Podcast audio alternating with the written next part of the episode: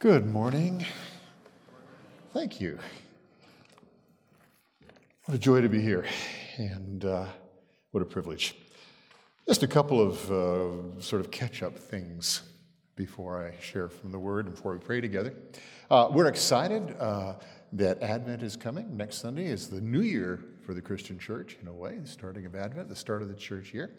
And next Sunday, Pastor Terry Faw is going to be preaching, and we're excited about that. Terry's a good friend and uh, part of the faculty and leadership at Ambrose uh, University. And we're excited about that. And then two weeks from today, guess who's coming to town? no, it's not Santa. Pastor Stu is back. Indeed. That's exciting.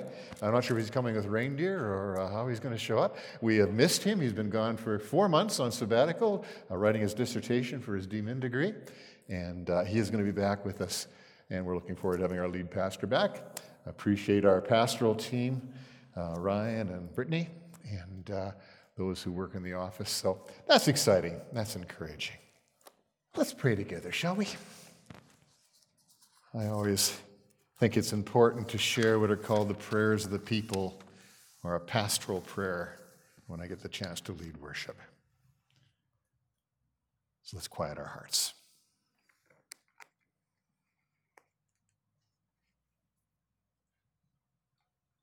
And as we gather our thoughts this morning to pray, hear this prayer of Susanna Wesley, the mother of John and Charles Wesley, the founding fathers of Methodism and uh, part of our heritage in the Church of the Nazarene. Susanna, very godly woman, prayed these words. She said, Enable me, O God, to collect and compose my thoughts before an immediate approach to you in prayer.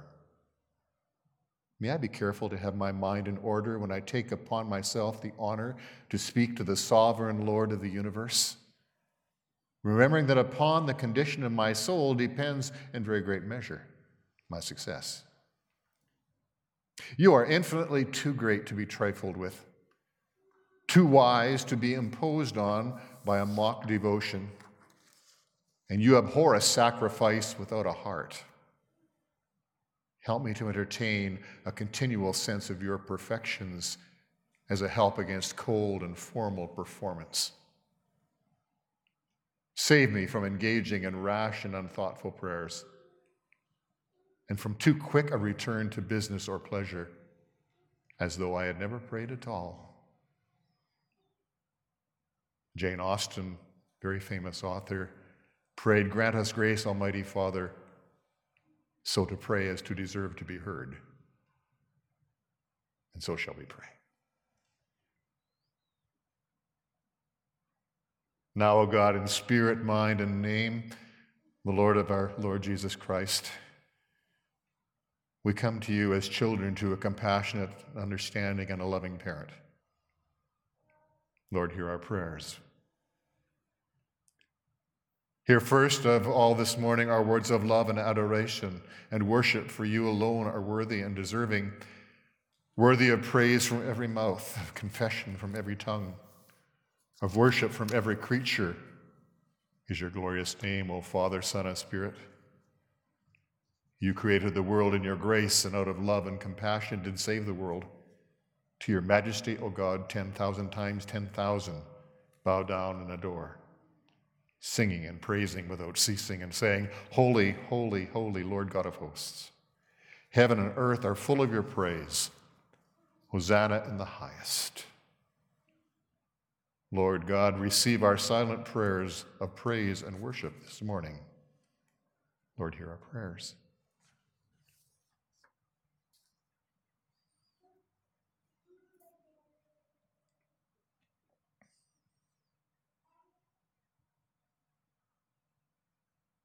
Lord God, with our worship and our praise this morning, we also offer our prayers of petition, our requests, our needs, our concerns.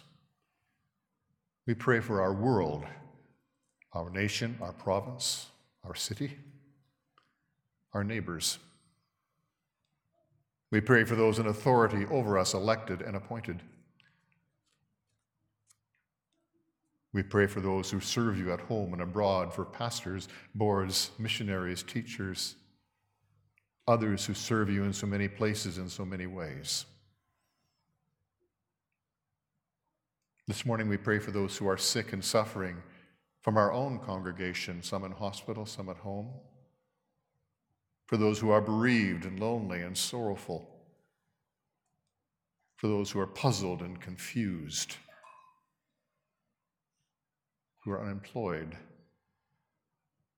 Who perhaps are wondering where their next meal will come from. For those who are addicted and dependent for those we know and name, and for those we do not know. We pray for those gathered in this church building, in church buildings across our city and our land and around the world. For all who gather in the name of Jesus this morning, we pray for their homes and for their families, for their concerns and their needs. We pray for our own congregation, for Skyview for Terry as he comes next week to preach, for Stu as he comes back, for Pastor Ryan and Brittany, for those who are ill, those who are suffering, those who are concerned, those who are scared.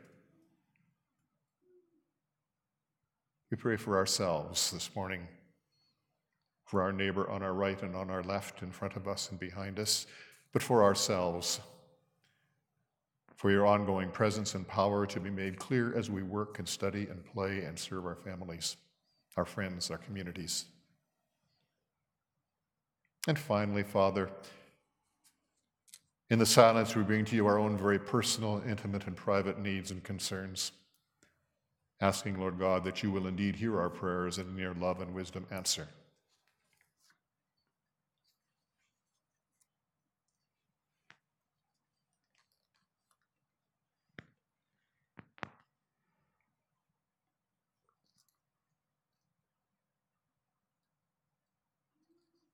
O oh God our Father, we are preparing soon to celebrate the birthday of your Son, Jesus Christ.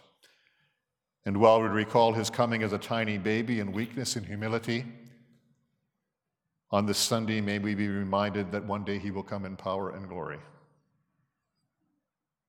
We make these prayers to you in the name of the same Jesus Christ, your Son, who lives and reigns with you in the unity of the Holy Spirit, both now and forever.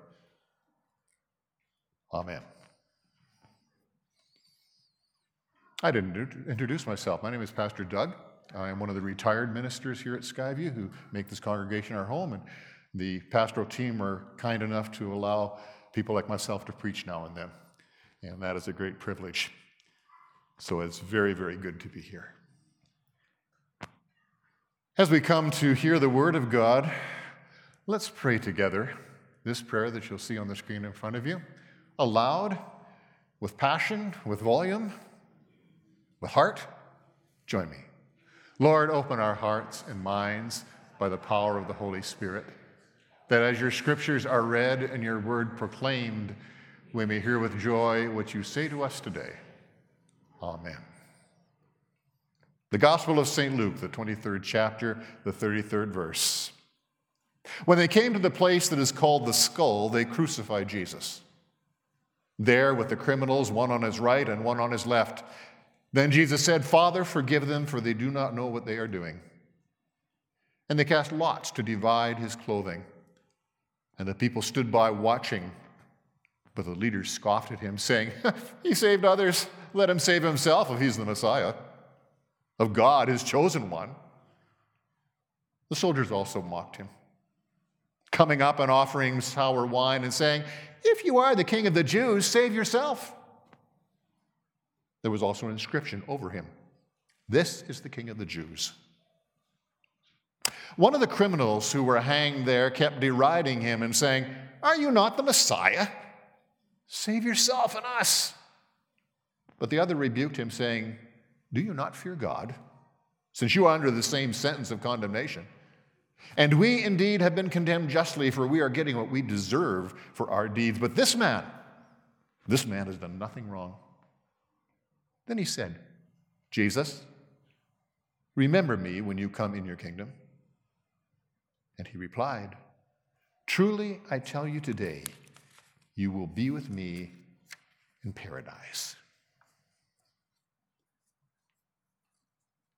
an odd reading, an Easter reading. We hear it on Good Friday. This isn't Good Friday, just to remind you. Interesting. I don't remember when I met Mike. I know I was in public school uh, because I was 11 or 12 years old. We didn't go to the same school. But Mike is one of those individuals who's good at maintaining friendships. And 60 years later, we still exchange Christmas cards. And if Linda and I are in Regina, we'll probably phone Mike and Annette up and have coffee. He was in my wedding party when I got married. And I don't have many friends from my school days that I've stayed in touch with, but Mike and I have, off and on. But you see, Mike went to a different school. I went to John Lake School in Saskatoon. John Lake was one of the founders of Saskatoon, a temperance man, a temperance colony. Mike went to a different school. On, Friday, on Saturday nights, Mike went to Mass. On Sunday morning, I went to church. I went to John Lake School. Mike went to Christ the King. Interesting. We used to laugh a bit, it's a bit sacrilegious, but we thought that's going to be a tough name to put into a cheer for the basketball team. Now let your imagination run a little bit with that. The crest for Christ the King, Roman Catholic School in Saskatoon, And amongst other things, was a cross with a crown on the top of it. Very interesting. And the list of scripture readings called the Common Lectionary, which we use in this congregation and share along with countless Christians around the world. Today is the final Sunday of the church year, as I said earlier. Next Sunday is New Year's on the Christian calendar.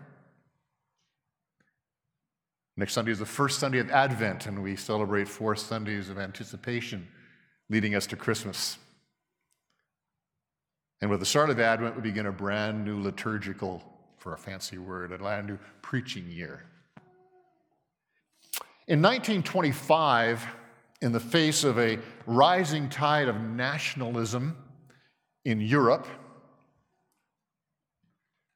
the Pope at that time established the last Sunday of the church year, liturgical year, as Christ the King or Reign of Christ Sunday.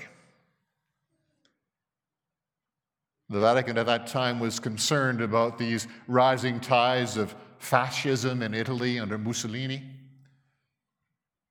the rising tide of the Nazis in Germany under Adolf Hitler, the flag waving and trumpet blowing and marching of troops, the persecution of those who were not of the right nationality. And so we have, since 1925, the Reign of Christ Sunday, which this is. Or, to play off my friend's school, Christ the King Sunday. It is a Sunday in preaching and worship in which Christians are to be reminded that though patriotism and nationalism and flag waving are not bad and evil of themselves, that Christians, those of us who name the name of Jesus, serve a God revealed in Jesus who is King of kings and Lord of lords, who is greater than any president, no matter where they live, no matter how loud and noisy they are, or ex president. Sorry, any of you Americans, forgive me. I'm, med- I'm, meddling. That's where you move from preaching to meddling, isn't it? I'm meddling. Um, greater than any prime minister, greater than any royal family. He is King of kings and Lord of lords, and that is what we are reminded of. God is greater than any single monarch or any single nation, and He is more worthy of our allegiance and faithful service than any national leader, as much as we are to respect them and pray for them and appreciate them, whether we agree with them or not. I'm a proud and patriotic Canadian. When I was going to seminary in Kansas City, I had t shirts that said, Canadian, I'm proud of it. When we lived in Britain, I was known to wear the maple leaf. You know who I'm going to be cheering for in the World Cup, don't you? The rest of you are entitled to be wrong. No, that's not true.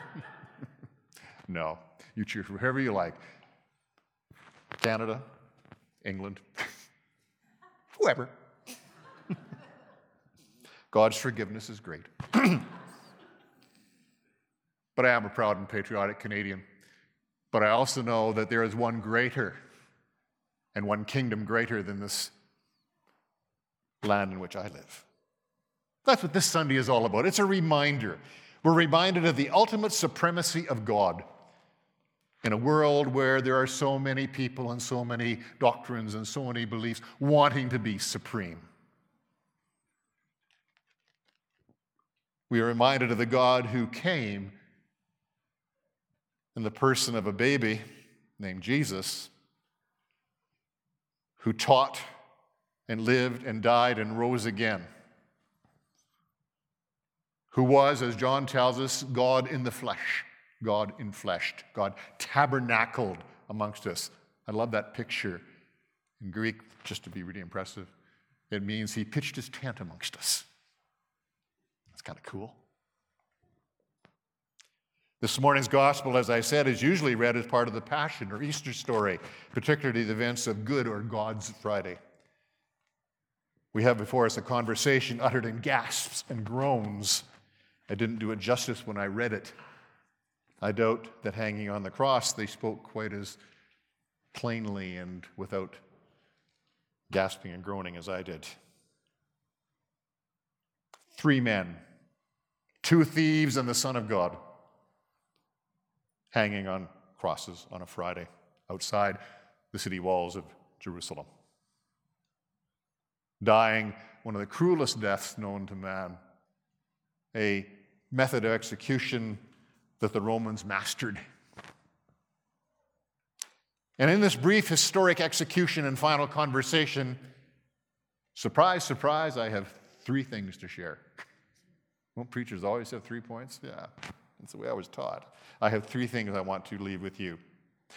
As I reflected on this over the weeks previous, I was reminded of a king's place and a king's prayer and a king's promise. On this Reign of Christ Sunday, let's consider that. In our Western democratic political system, many people have little understanding and even less appreciation for kings and royalty and monarchs and palaces and all of that that goes with it. And though I'm not probably a monarchist dyed in the wool, I do enjoy the pomp and circumstance and show and, and, and, and all the stuff that goes with the royal family and royalty. How could we not be impressed with the funeral of late Queen Elizabeth and all that went with that? Often, we in North America particularly have what I consider and would offer to you is a rather unhelpful, even a worshipful attitude towards our democracies. And I love democracy, trust me on this. Often we almost worship our personal freedoms and democratic politics. My right, my privilege, my freedom at the expense of others. We are invited and encouraged in many ways to be our own personal kings and queens. Don't get me wrong again. I treasure my freedom, and I'm thankful that I live in the democracy of Canada, not a dictatorship. Supremacy must be given to the worship of the ruler of the universe, the King of kings, the God and Father of our Lord Jesus Christ. If we ever forget that, we're toast. So, a king's place. Luke 22 and 33. When they came to the place that is called the skull, Golgotha, they crucified Jesus there with the criminals, one on his right and one on his left. Let me point out to you the stark contrast between where we find this world's kings and queens and where we find Jesus in this passage. It's fascinating. Buckingham Palace in London, perhaps the best known residence of a British monarch, was built in 1703 and stands on 39 acres of prime land in the very heart of London. My wife went for tea there one time at the Canadian Tea Party, so she had tea. I don't know, I don't think she was at the same table as our late monarch, but she saw her, sort of. I've stood outside the gates and peered through and seen those lovely guards in their big bearskin caps. Buckingham Palace has 775 rooms, 92 offices, 78 bathrooms, 19 staterooms, 760 windows, and 1,514 doors. In this passage this morning, we find Jesus on a barren hillside outside the outskirts of the ancient city of Jerusalem, hanging on a cross, naked. Windsor Castle, built by William the Conqueror around 1070, was the late Queen Elizabeth's favorite home. It stands on 13 acres of prime Berkshire real estate, not far from London, and has approximately 1,000 rooms and 300 fireplaces. That's a lot of ashes to carry out. In the royal palaces, including Buckingham Palace and Windsor Castle and the Balmoral Estate in Scotland, there are full time employed 491 servants and staff.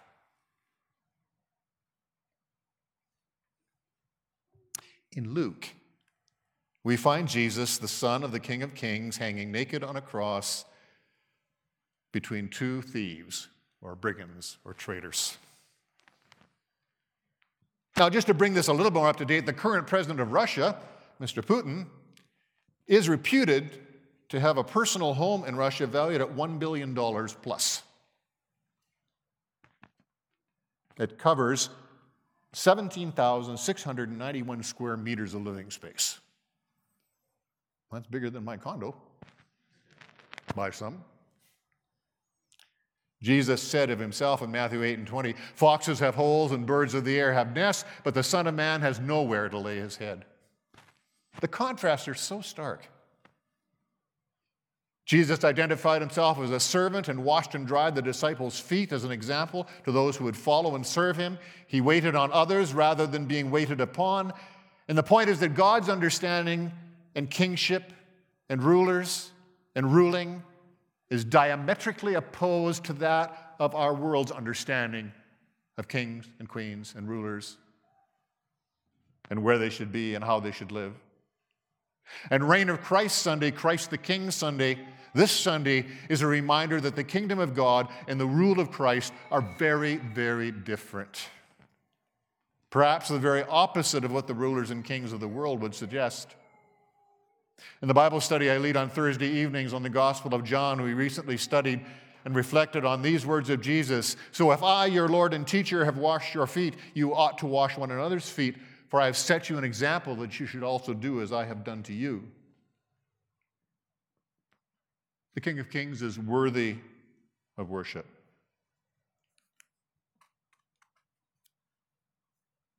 But God incarnate in human flesh, Jesus the Messiah, washed dirty feet served those who served him, and had no palace or castle, or instead died on a windy hillside, almost alone, was buried in a borrowed tomb, which could not hold him, thanks be to God. Hanging between heaven and earth and between two thieves. Christ the King lived a very different, and in our eyes, in the eyes of the world, perhaps a very unkingly life. And so the question is very simply this Is that the kind of life that we're willing to live? And what does it mean in 2022? A different king of a different kingdom, a king's place. The final words of kings and queens, of presidents and prime ministers, and even of premiers and mayors are often recorded. You can buy books filled with their dying or parting words. I used to have one. It's amazing what some people say as they're approaching eternity. Here are a few of the memorable words Julius Caesar, Julie to those who were his friends, Julius Caesar, said, Et tu, Brute? You too, Brutus? As he plunged, as Brutus plunged the knife into him and as the assassin's knives fell. Queen Victoria, I don't think it was her final words, but said, We are not amused. What a great phrase. How many parents have said that to their kids? we are not amused. U.S. President John Kennedy is remembered for saying, Ask not what your country can do for you, but what you can do for your country. Marvelous sentiment. Winston Churchill, Winnie, said, Seldom have so many owed so much to so few. And a former Prime Minister of Canada, who shall go unnamed, is remembered for saying fuddle duddle in the House of Commons. A former Premier of Alberta, again, who shall go unnamed, is remembered for saying, This will be the best summer ever. And I am meddling this morning, aren't I? and the Queen of Hearts from Alice in Wonderland, now I'm back on my turf, said, Off with their heads! a word muttered by an earthly monarch named Henry VIII, who said to no one in particular, but a few knights overheard him, Will no one rid me of this pesky priest? Very likely caused some knights of the realm to murder the Archbishop of Canterbury, Thomas Cranmer, in front of the altar of Canterbury Cathedral. The words of earthly kings and rulers are powerful and can cause fear or happiness, honor or dishonor, death or life. Words are recorded and studied and repeated to the credit or discredit of the speaker. Words live on after famous speakers are in the grave and indeed largely forgotten. How different the words of many rulers then and now are from what we hear from the lips of the Son of, the God, Son of God as he hung on the cross. Listen to the words of Jesus in our passage this morning. Father, forgive them, for they do not know what they are doing. He replied to the thief, Truly, I tell you, today you will be with me in paradise. And Jesus, crying out with a loud voice, said, Father, into your hands I commend my spirit. Having said this, he breathed his last. How very different are the last words of the Son of God, the King of Kings, the kingly prayer of Jesus in his words of hopeful assurance to a dying thief who never prayed the prayer, who never even acknowledged Jesus, really, other than saying, Remember me when you come into my kingdom, where today you will be with me in paradise. A different king in a different kingdom. And then a king's promise. The histories and biographies and records of the lives of monarchs, rulers, and leaders of the nations of the world are filled with instances of broken promises. I hate to tell you that, but you just can't trust everybody. Words given, but then recanted of because of selfishness or political expediency, the so called greater good, or simply because the individual making the promise had a change of heart or mind. Times and circumstances to change. And a person's word is sometimes not his or her bond. Lives have been destroyed, reputations ruined, nations pulled into unjust wars and conflicts. Innocent people have been arrested, convicted, and executed for crimes they did not commit. And state secrets have been betrayed by a lie, by an untruth.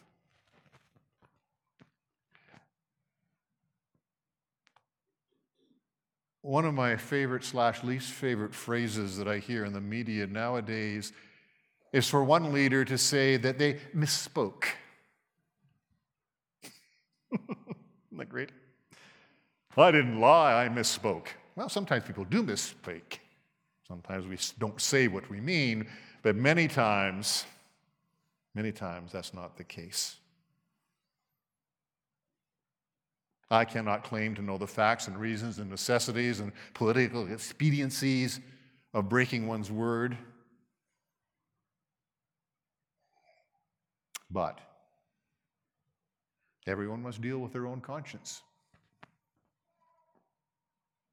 I do know this, though God, the King of Kings and Lord of Lords, does not lie. He cannot lie, it's outside his nature or her nature, depending on your theology. God does not lie. Jesus does not lie, for Jesus said he is the truth.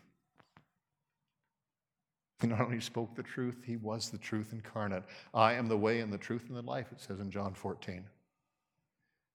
Jesus was and is the truth of God. He can be trusted totally in life and in death. Here is promise to the dying but repentant thief. If the thief truly repented, we don't know what went on in his mind. We assume he did. That's a whole other theological question, isn't it? No. don't want to go there. But hear the words of Jesus to him. The thief said, Remember me when you come into your kingdom. He replied, Jesus replied, Truly, I tell you today, you will be with me in paradise. What that means and looks like, I do not know. But it's true. I believe that. These words from the parched and dying lips, the swollen tongue of Jesus, who said, I am the way and the truth and the life. I can't remember if it was Mark Twain or someone else who said that there's nothing like dying to sort of fine tune your honesty. That's probably true. If you know you have nothing else to say, you better speak the truth. Jesus does not speak the words of many an earthly ruler. Let your imagination run a little bit, and from the cross, can you hear Jesus saying, Do you know who I am? That's not what he says. Day you will be with me in paradise. And I think the thief, in some way, did know exactly who Jesus am, who Jesus was and is. Earthly rulers and kings and monarchs may dismiss those who come to them, the flick of the hand, or we are not amused. But the King of Kings never turns anyone away who comes to him in honesty and truth. Jesus said truthfully, Come to me and I will give you peace. Different king, different kind of kingdom. The story is told of the second performance of George Frederick Handel's oratorio called The Messiah in London. It was first performed in Dublin, then it was taken to London. And at that second performance, it is said that King George was there in the royal box. If you know the Messiah, you know where I'm going. At the climactic singing of what today we call the Hallelujah Chorus, and at the words King of Kings and Lord of Lords, he shall reign forever and ever and ever,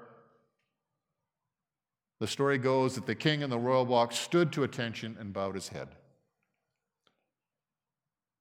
And part of royal protocol is when the king stands, everybody stands. And so the whole massed audience stood in silence. And the words of the chorus, King of kings and Lord of lords, he shall reign forever and ever, echoed through the walls and around the walls of that concert hall. The King of England rose in respect and bowed his head in humility to the King of Kings and Lord of Lords.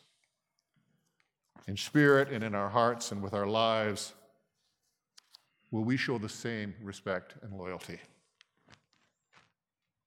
By the way we live and act, in our actions and attitudes, in our honesty, in our loving, in our caring, in so many ways, with our family and our children and our grandchildren and our friends and those we work with and those we study with? Will we show that we serve the King of Kings?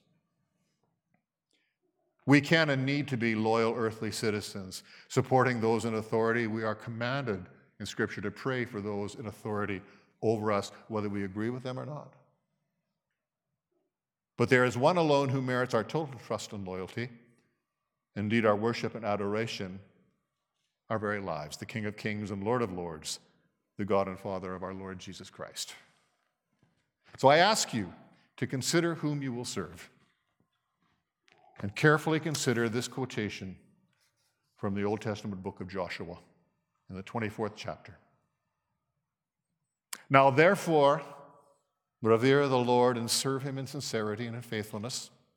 Put away the gods that your ancestors served beyond the river and in Egypt and serve the Lord.